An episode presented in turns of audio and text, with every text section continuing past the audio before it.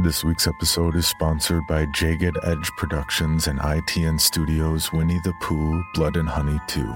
Only in theaters, March 26th to March 28th.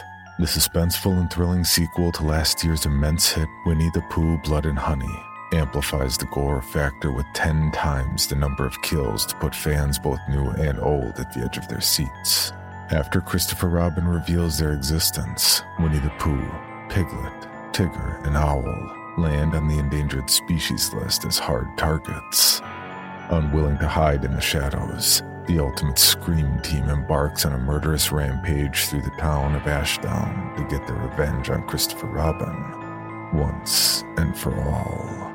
So don't miss out and mark your calendars to catch the limited engagement of Winnie the Pooh Blood and Honey 2, only in theaters March 26th to March 28th. Tickets are available now. Welcome to Knight Service, the review show for Nightlight, a horror movie podcast.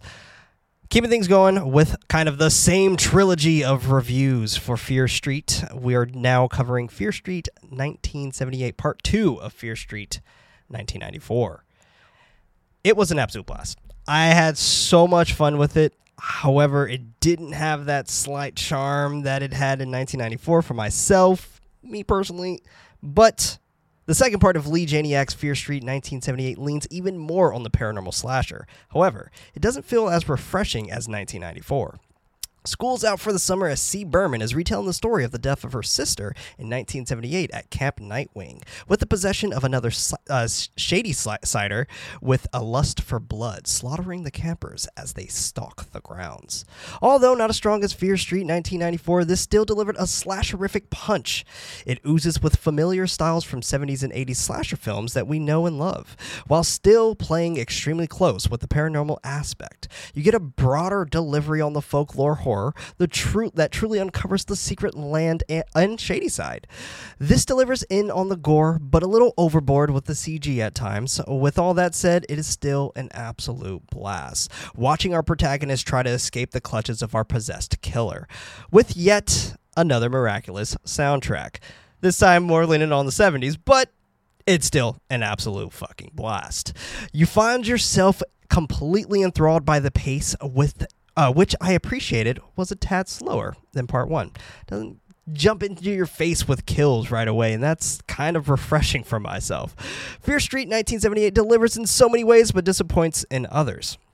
The sense of familiar was nostalgic but predictable. However, this could be the fault of being a trilogy and knowing who, who our survivors were going to be ahead of time. Either way, we learned so much more from this installment, and it got us extremely excited to see how this all wraps up. And I'm stoked. Overall, this has been a completely blast of a journey so far, and 1994 and 1978 just work perfectly hand in hand together. I highly suggest, even after watching them every week, watch them all in just one sitting if you can. Um, but that way you can really just truly get all the nourishment of what this story truly has to offer because it is an absolute blast of a story and the trilogy is just fantastic. With that being said, I haven't seen the third one yet, but I'm sure it's it's going to wrap it up pretty nicely with the top bow. But we give Fear Street 1978 3.5 candles out of 5. The wick is just burning a little bit waxy there, just a little bit.